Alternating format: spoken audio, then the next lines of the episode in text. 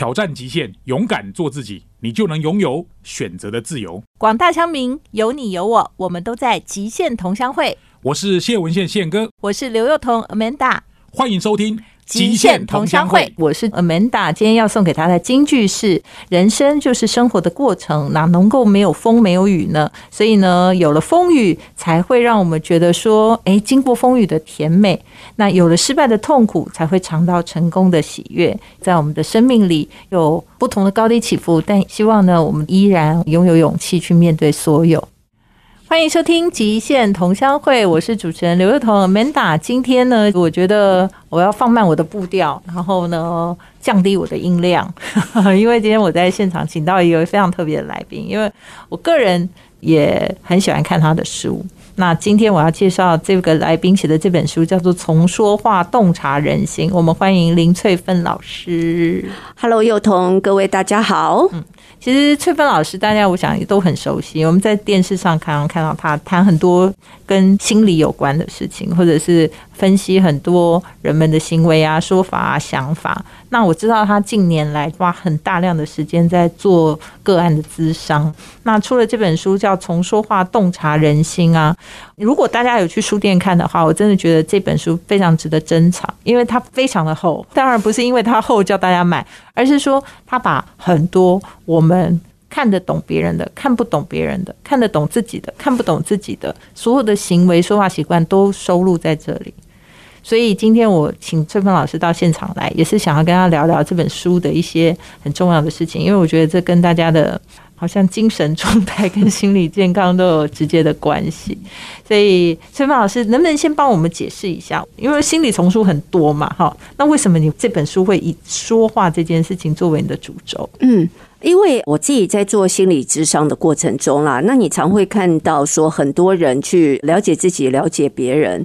那我觉得我们学心理智商就多一小步，就是说我们看到这些语言的背后，到底他在告诉我们什么？所以其实智商就是就是要透过说话去了解当事人。所以有时候我觉得我们就是从说话、从跟当事人的物谈当中去建构这个人的想法是什么。价值观是什么？感受是什么？他在意什么？然后他想过什么样的人生？然后慢慢去建构他的逻辑思想。然后另外一个，我觉得是我个人很常做，然后我觉得做的也还蛮有一些心得的，就是模式 pattern 这件事。所以有时候我会带领我的当事人去了解自己，然后了解周遭的人。所以。了解那个 pattern 之后，我通常都会帮他们写一个小笔记。就譬如说，今天我们智商之后，那我们有什么发现？嗯，那从这些发现的过程中，譬如说，哎，我发现你的爸爸或你的妈妈是属于比较责备型的，那你是属于哪一种说话的类型？那我们可能就可以去了解你这样说话的背后。就譬如说，如果这个小孩。我的当事人大部分都是讨好型的比较多，讨好型、讨好型的说话方式都是讨好对方。比如说爸爸妈妈说：“哦，你要去做什么？你要考什么学校？”都说好，没有问题，我一定尽力可以达成。都很在意爸爸妈妈给他的期望。嗯，大部分我的当事人是属于讨好型，责备型都比较不会来。嗯，那讨好型的人，他们都是以别人为主，然后把自己的重要性放的最小、最小、最小，然后很委屈自己。那通常他们什么时候？然后爸妈可能还觉得很得意，就说：“哦。”我小孩好听话，对，然后他忽略了这个孩孩子在这个过程中可能累积了很多委屈。难受，那等到他们忍无可忍的时候，当他们说“请你不要这样”，那他们可能还会得到二次的伤害。可能你说你以前都可以听话，为什么现在要改变呢？讲的真好，真的要给你鼓掌。就真的会得到这些，就是因为我这样，所以我就反正反射动作没有了。所以有时候啦，真的，我觉得我知道你是用那个角色扮演了，我也很常角色扮演。那你就会发现，他们在这样的状况下就会受到二次伤害。哎，那你以前很好相处，你现在好像没那么好相处。哎，你变了，你。现在变得比较不听话、难相处，好像变得比较古怪了一点。那有时候你就会发现，这些讨好型的人，当他们在这样的状况下的时候，那他们现在要开始拥有自己。其实有自己啊，拥有自己没有那么简单。因为当你长时间没有自己之后，有一天你突然告诉自己说：“我要有自己，我要有自己。”他们通常都会跟我讲很像的话，他们就说。我不知道我自己是什么，所以我们在透过这个过程当中去建构一个人，然后了解他。那当然，透过说话就是去了解一个人最好的入门。所以你看，我们每天呢都在跟别人说话，都在跟别人互动，都在跟别人聊天。可是如果说我问他说，我之上的时候很常会问说，那以你对他的了解，你觉得他是怎么想的？他说我不知道。所以虽然彼此之间可能已经讲了很多很多话哦，但是如果你真的很真诚的去问说，那你觉得那个人是怎么想的？他反而可能还说不上来说，他觉得他是怎么想，是这很特别、啊。对，所以很多时候你真的会想，那你觉得呃，你怎么跟他说比较有帮助，或比较可以达到你想要的效果？嗯，他也是会说我不晓得。所以也因为 很多人都说我不晓得说怎么跟他说比较可以达成我要的效果，这也是这本书慢慢慢慢一点一滴。变多对累积出来的，那当然也有像我刚刚跟幼童分享的，就是说很多时候他们对于某一种说话方式的人特别容易受伤。我举个小小的例子，我们其实像我刚刚除了说这种有很多人说话沟通的方式，那这些是我们听得到的。比如简单的来说，如果我从家族治疗的角度来看啦。不同的说话的方式，比如说讨好的、责备的。那有些人很理性，像电脑一样，都喜欢跟人家讲道理的。那也有些人他是比较喜欢打岔的。哦，哎，我跟你讲，我想到一个什么什么事情，很跳跃，对，很跳痛的。然后要把注意力吸到自己身上。那也有一种是沟通的时候，他比较可以兼顾自己、别人跟情境，我们叫做一致型的沟通。那我们透过这些不同的沟通的方式，我们可能可以去了解说，哎，那对方是以谁为中心？你自己是以为谁中心？譬如说，你是以自己为中心从这，个地方去观察他们之间互相彼此的关系。对那请教崔芳老师，就是说，当你发现了这样子的情况，他对你来讲，对于智商的这件事情，是说因为这样，所以你就比较容易找到彼此之间能够切入的方式吗？是就比较容易帮他们找到一个对平，嗯，或者是说帮他们调节不同的说话方式。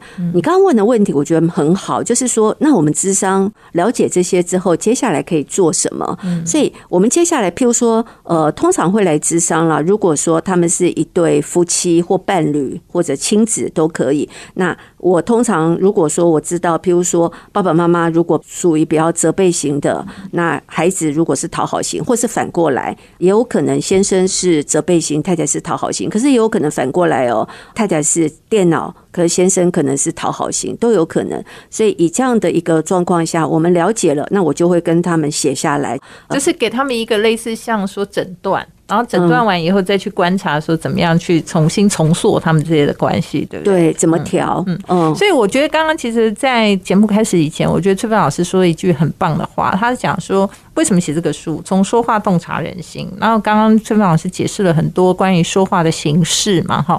但是刚刚节目之前，崔芬老师讲，其实人跟人的关系，有的时候如果你调整了说话，说不定你就已经调整了你们的关系。不见得你真的改变了什么哦，只是调整了说话。那我觉得，因为我们常常想要表达的，我们不一定能够有那么好的语言方式去表达。其实我们内心还有我们想要表达的，但是我们并没有用语言说出来。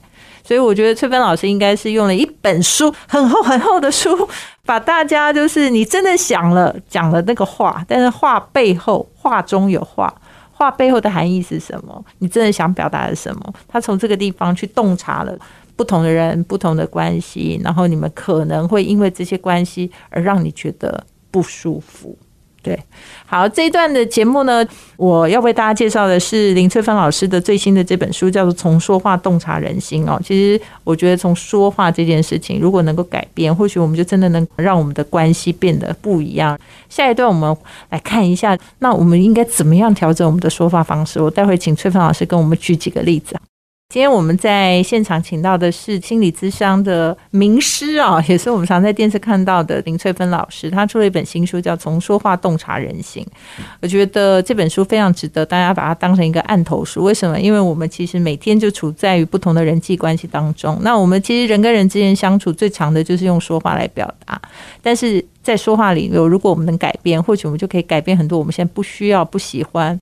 不适应的方法，所以刚刚我们在跟翠芬老师谈的第一个，他说你最想知道什么样子的说话方式呢？我说我最讨厌那种泼冷水的人，就是因为我们都很需要正向鼓励嘛，对对但是泼冷水就是一个很负面的情绪，对不对？嗯，因为泼冷水的人啊，就譬如说我自己有时候也会遇到，特别是出去玩的时候，或是有聚会的时候，那你就会发现有些人，比如说我们今天去哪里玩，然后他就会一直呃，我真的有过一次很深刻的印象，就我自己是一个什么节都要过的啦。那如果有人约我去过节，我都好开心、就有哦，仪式感的啊，对，很需要仪式感。我记得好深刻哦，有一年的圣诞节，那时候还是我的好朋友，那他们公司办了一个圣诞晚会，然后邀我一起去玩，那我就很开心。然后他还跟我说要准备礼物啊什么的。他去了之后啊，我就遇到他的另一半。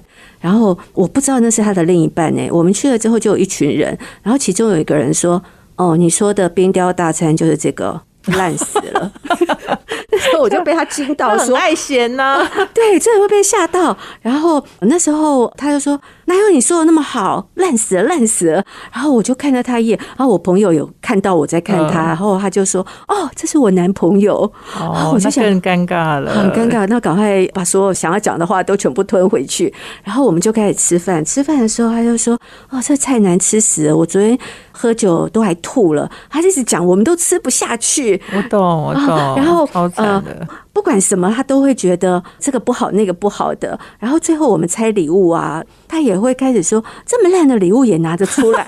然后我的那时候天看到他的礼物，也哎想、他已经是极致了。我觉得他是不是我送的，就是每一个他都可以泼。我跟你讲，这种算是我觉得朋友之间可能大家就分开就算，但是其实我觉得像很多父母也是很会泼冷水。比如说你小孩已经考了八十五分，然后呢，他会很高兴跟你讲说：“哎、我考八十五分呢。”然后你就会问他说：“那你为什么没有考九十分？” 我这种也是很讨人厌的，就对应该都可以归类在同一类吧。对对，就是对方很开心的跟你分享一些事情的时候，最后总是会被泼一盆冷水对。，嗯所以听的人应该现在要反省一下，就是说你到底是那个会常常觉得你周遭有这种泼冷水的人，还是你自己就是那个泼冷水的人？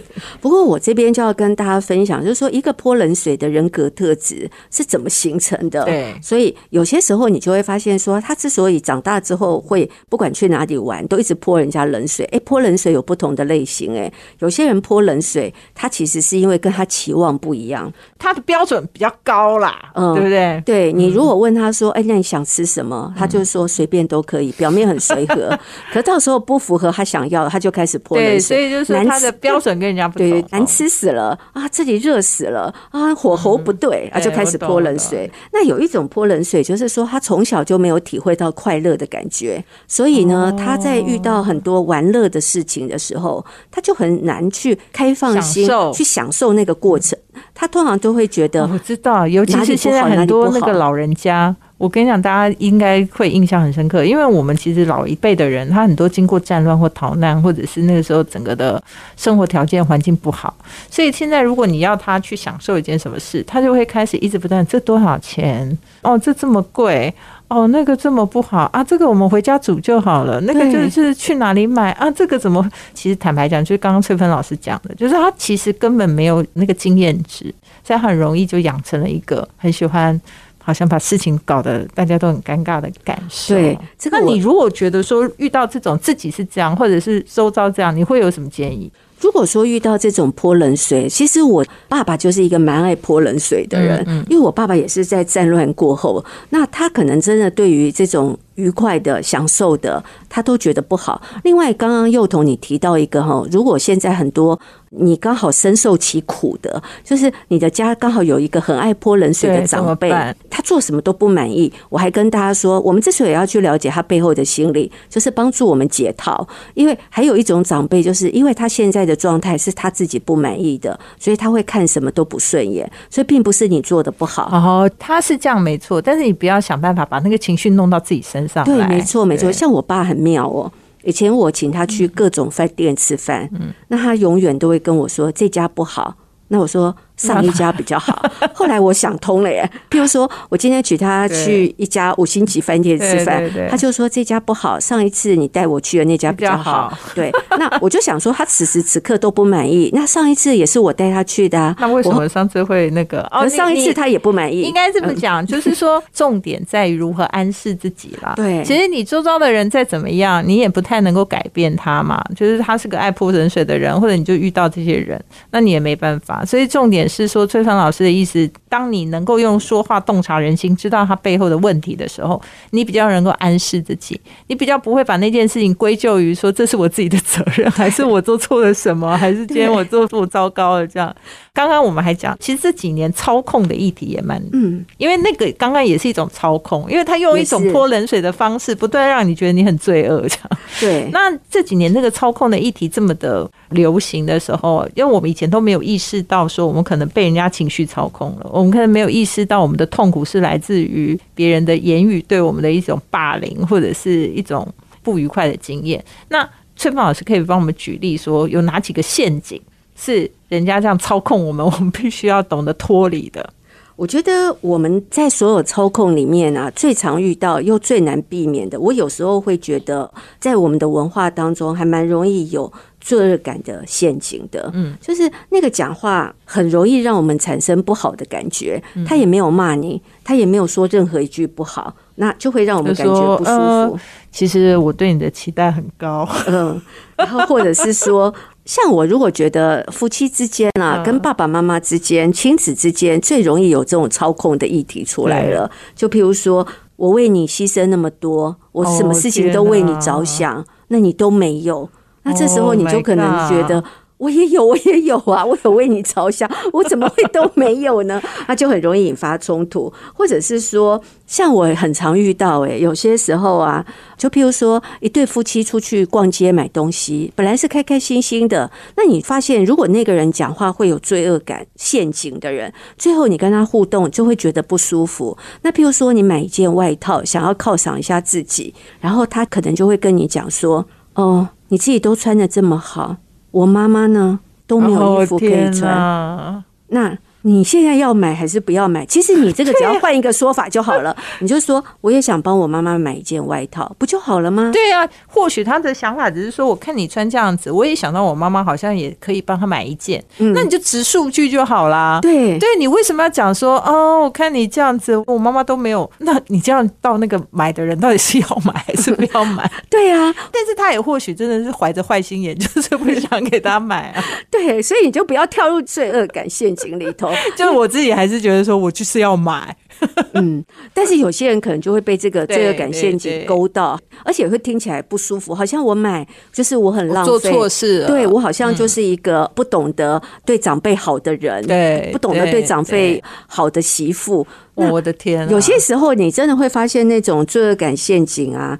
我真的听非常多的人啊，我再举一个例子了哈，就像有些小孩啊，譬如说他可能做某一件事情做的不够完善，或者考试考得不够好，嗯然后那个妈妈就会跟他讲说，他不会骂他说你没考好，像刚刚的说，嗯，你怎么没有考九十分？对你刚刚说那还算比较直接，那就比较直接。还有妈妈说，我真是一个失败的妈妈。哦我怎么会这样教就是出怪？自己我怎么教？我都没把你教好。那你知道吗？他怪自己，可是你的心里就会觉得，那你觉得我是一个失败的小孩吗？那这种都是因为我，然后才让我的妈妈变这样。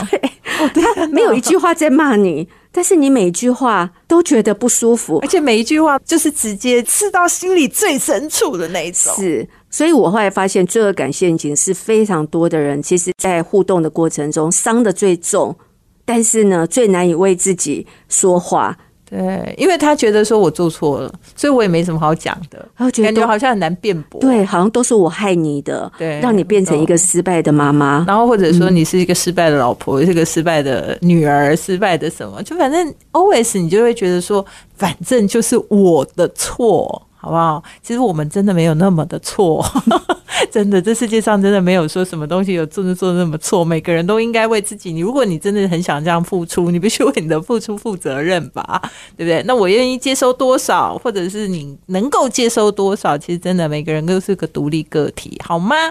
好啦，那个 真的听了都觉得哦，全身那个鸡皮疙瘩就掉满地。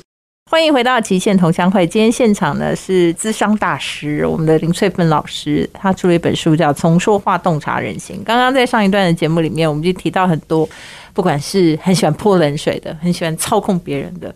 但是坦白讲啦，我们今天为什么要了解心理智商，或者在这一方面的议题，我们就是要想说我们自己如何能自处嘛，好，不要让自己受到太多外界的干扰，然后能够好好的、健康的活着。所以，其实我们要怎么样把自己强健起来，其实就是要懂得别人说话背后的用意。如果你能够洞悉那些用意，你就不要被那些用意所影响。你就知道说他真的不是，好不好？你真的没有不好，你真的没有那么坏，你真的没有那么不为人着想，你真的没有那么的差劲。刚刚我们讲了几个，那接下来我们还要再讲一个，因为我刚刚问翠芬老师说，那这么多智商 case 当中，你最可怕的觉得是哪一种人？他说挑拨离间的人。现在在听的人是不是有同感？好，那我们就来请翠芬老师帮我们举个例子，挑拨离间的情况是什么？因为像我自己啊，这个非常常见，就是说在做心理智商的时候，常会发现说。当一对夫妻啦，就是爸爸妈妈要离开的时候，那他们好像为了要赢得孩子的心，或者是说想要让对方觉得对方不好，我比较好，那他们就还蛮常会用一些挑拨离间的语言。那像我最常听到的就是说，你最可怜了啦，都没有人要照顾你。那你讲这种话，对孩子来说，他就有被遗弃的感觉。而且重点是说，你虽然是在讲别人不好，但更糟糕的是，那个小孩自己会觉得说，我这么的不被爱吗？我被丢掉了吗？对，所以你常会听到这些离间的语言，最后后作用力其实是来到孩子的身上，而不是来到爸爸妈妈的身上。所以你有些时候你生气，或者你希望孩子站在你这一边，所以你会讲很多离间的话。但是其实很糟的是，你是真的直接伤害小孩。对，你会对小孩的心理产生一个强大的破坏。像我也很常听到一个，他就譬如说，他会跟孩子说。你的爸爸或妈妈在吵着离婚，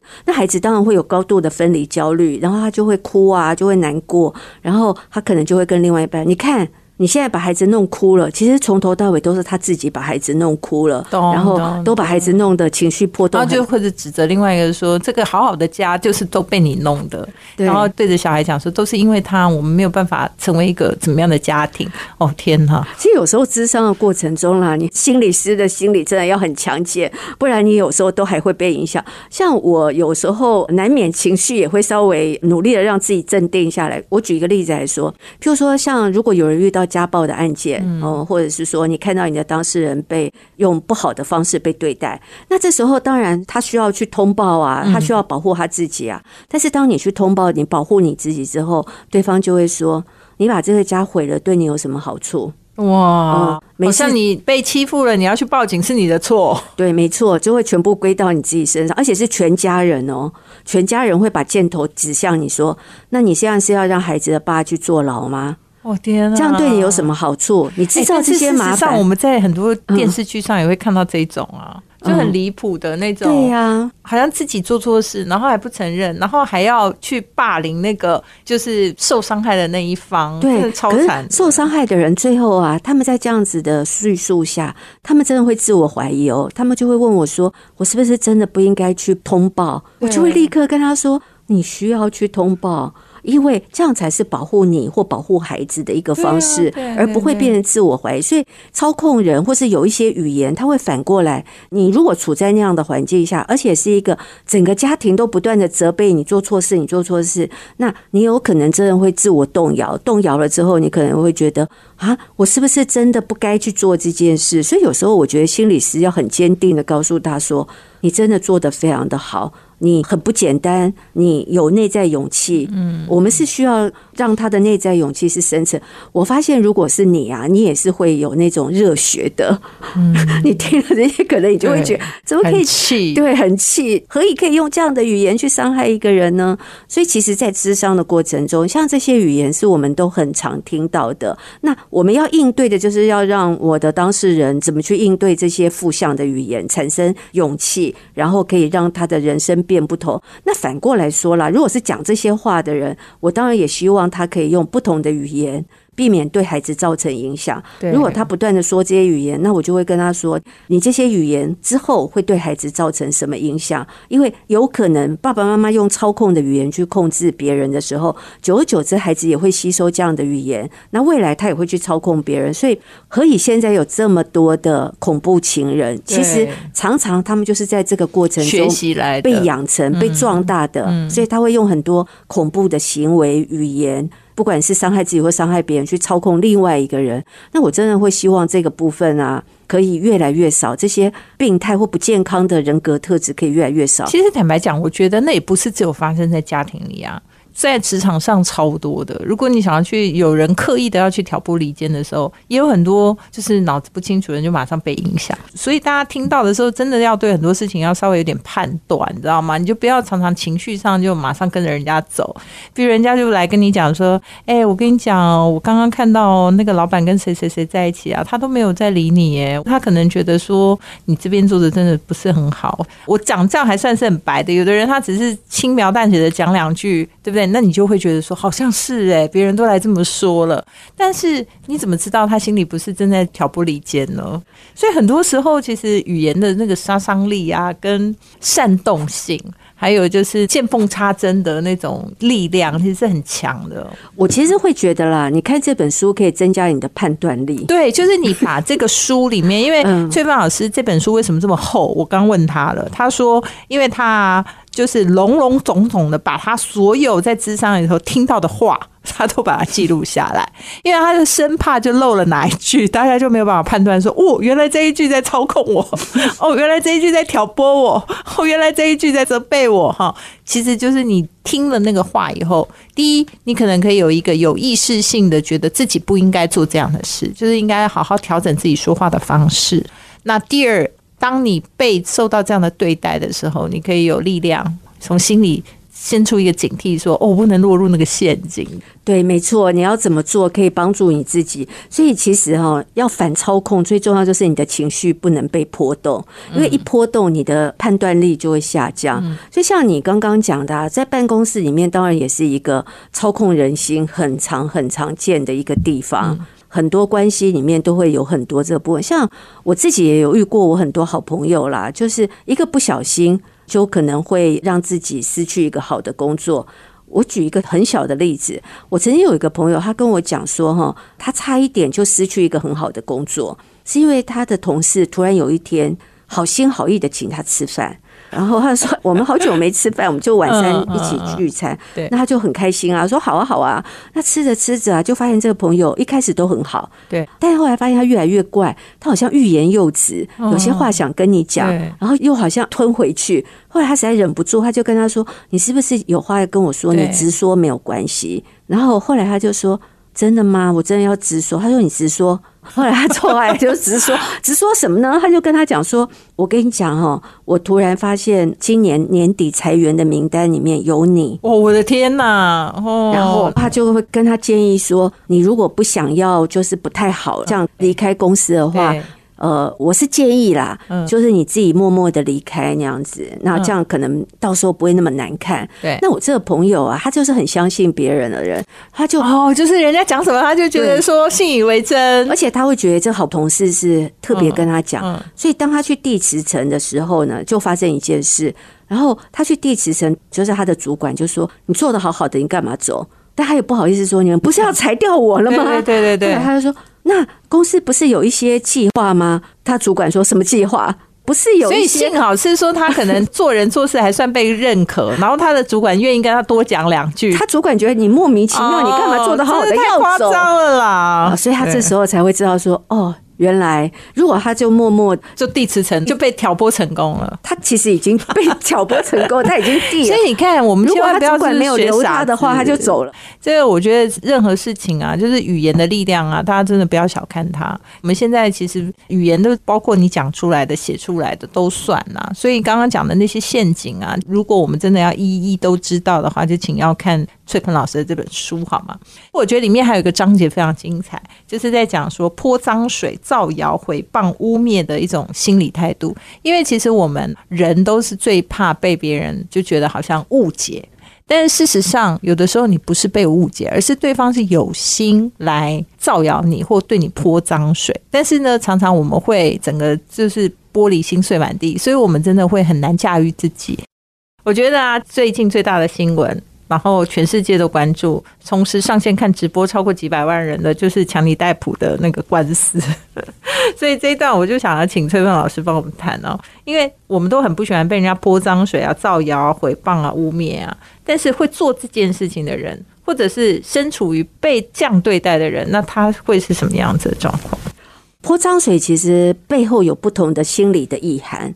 如果从你刚刚说强尼逮捕的那个新闻来看啦，就是说我泼他脏水，那就代表说他被泼到了。嗯，那我原本其实是希望他重视我，嗯，然后让全世界的人都同情我，然后觉得我是一个受害者。对，那在这个过程中，我就被关注到了。他就获得他的利益，对我就会得到一个我是可怜的，我是一个弱者，然后大家会来帮助我。对，所以其实有一种泼脏水的人，他其实是要引发别人的关注。嗯，他喜欢扮演一种受害者的角色，然后他希望别人来拯救他。嗯，那当然，你被泼了脏水之后，你就会很希望别人可以了解你，就清白。对，要还清白。那另外一种泼脏水的人是嫉妒。嗯，因为他看不得别人好，所以其实你会发现，有些时候我听到有些人太夸张了，嗯，情绪好像那种控诉的方式是很夸大的。通常我都会仔细听，到底他在讲什么，内容是什么，可不可以很一致性的，然后会从各种不同的角度去聆听。因为如果他太夸大了，或是他情绪起伏，前一秒钟还好好的，下一秒钟突然情绪波动非常非常大的时候，那我可能对他所说的内容。我就会稍微看一下他讲这句背后的心理动机是什么。那有些人是为了要嫉妒别人好，讲的内容就会比较不一样。嫉妒别人好的人，他通常都会把别人的成功，把别人现在所拥有的。不管是事业或者是地位，他们就会污蔑他，觉得他这些都是用不恰当、正当的手正当的手段得到的。那有些人他泼人家脏水，像我还遇过一个比较夸张的，是我看到一个案例，在其他的国家了，不是在台湾，就是我看到一个人去拿快递，然后我把他拍起来，然后就下了一个标题，他就说这个人他跟这个快递发生了一个。有婚外情啊，或什么的，然后非常多的人呢，只看着这个消息就一直在下面评论评论啊，然后让那个当事人他只是去拿一个快递，后来得了忧郁症，很严重的一个状态。那像这种的话，他就是期望人家去暗赞，所以在我们现在这个世界哈，非常多的人。会变得很夸大，就是我只是为了要祈求关注，我不管我现在做的行为是如何去伤害别人。对，所以像这种也会是在现在社群很蓬勃发展。如果说他身处于这个事件中的那个受害者，你会有什么建议吗？因为现在这种人真的很多，哎，超可怜的，就是因为很多很小的事情也可能会被人家。变成被泼脏水，这样就有点像无妄之灾了嘛？很多人看图说故事，所以如果是像这样的时候，我都会感觉到，如果当你去评价一个人的时候，不要只有从表象来看。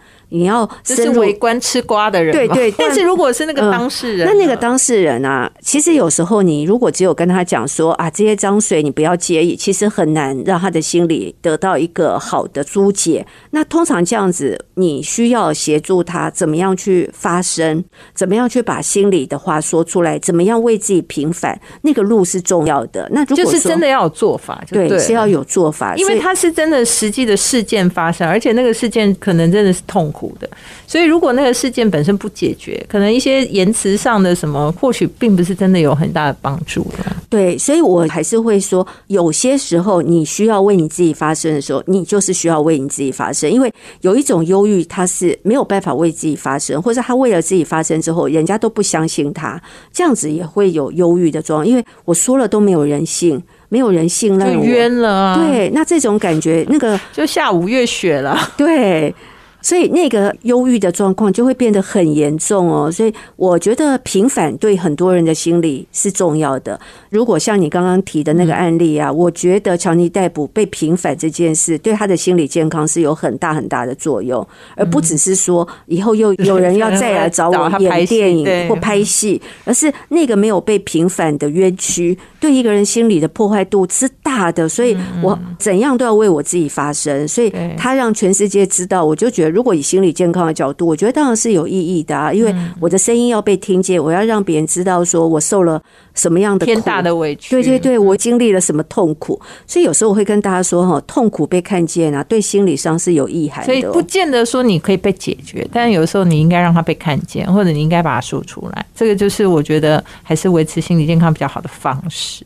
好，今天这本书的内容非常非常的多，所以呢，我建议大家可以去买翠芬老师从说话洞察人性的这本书，因为它其实洋洋洒洒罗列非常多情况的一种说话的语言。如果你能洞察语言背后的目的，你就能够保护自己；或者你能洞察语言使用的方式，你就能够避免伤害别人。这本书真的很值得我们好好的对自己做心理疗愈。今天非常谢谢翠芬老师，谢谢。欢迎来到现场观点。今天我们请到的心理咨商师翠芬老师跟我们聊了他的新书哦，叫做《从说话洞察人心》。坦白讲，语言呢是一个能够成就很多事情，也能够造成很大杀伤力的事。因为我们讲众口铄金，好千夫所指。所以呢，如果我们希望一个人就是冤死，我们可以用语言直接让他冤死，真的其他事情都不用做。但是反过来说，我们要怎么样保护自己，让自己不要陷入这些陷阱里面？其实我觉得，我们应该对语言的应用要多一些认识跟了解。其实人家说的不表示他就是真的这样想的，他背后其实可能有不同的目的、不同的意义。对着我们爱的人，我们希望多了解他，让他的声音能够被我们真正的感受到、体会到、理解到。对于恨我们的人，我们能够真的理解了他说话的目的之后，我们避免被他伤害。对于那些我们想要关照的人，我们也可以用语言给他们最温暖的这个拥抱。所以，我觉得今天这本书从说话洞察人心非常有意义，而且能够收集这么多一线的实物资料，然后让大家清楚哪些语言到底背后代表什么。所以，希望大家都能够知道一件事，就是说，水能载舟，亦能覆舟。我们要好好说话，我们要用爱说话。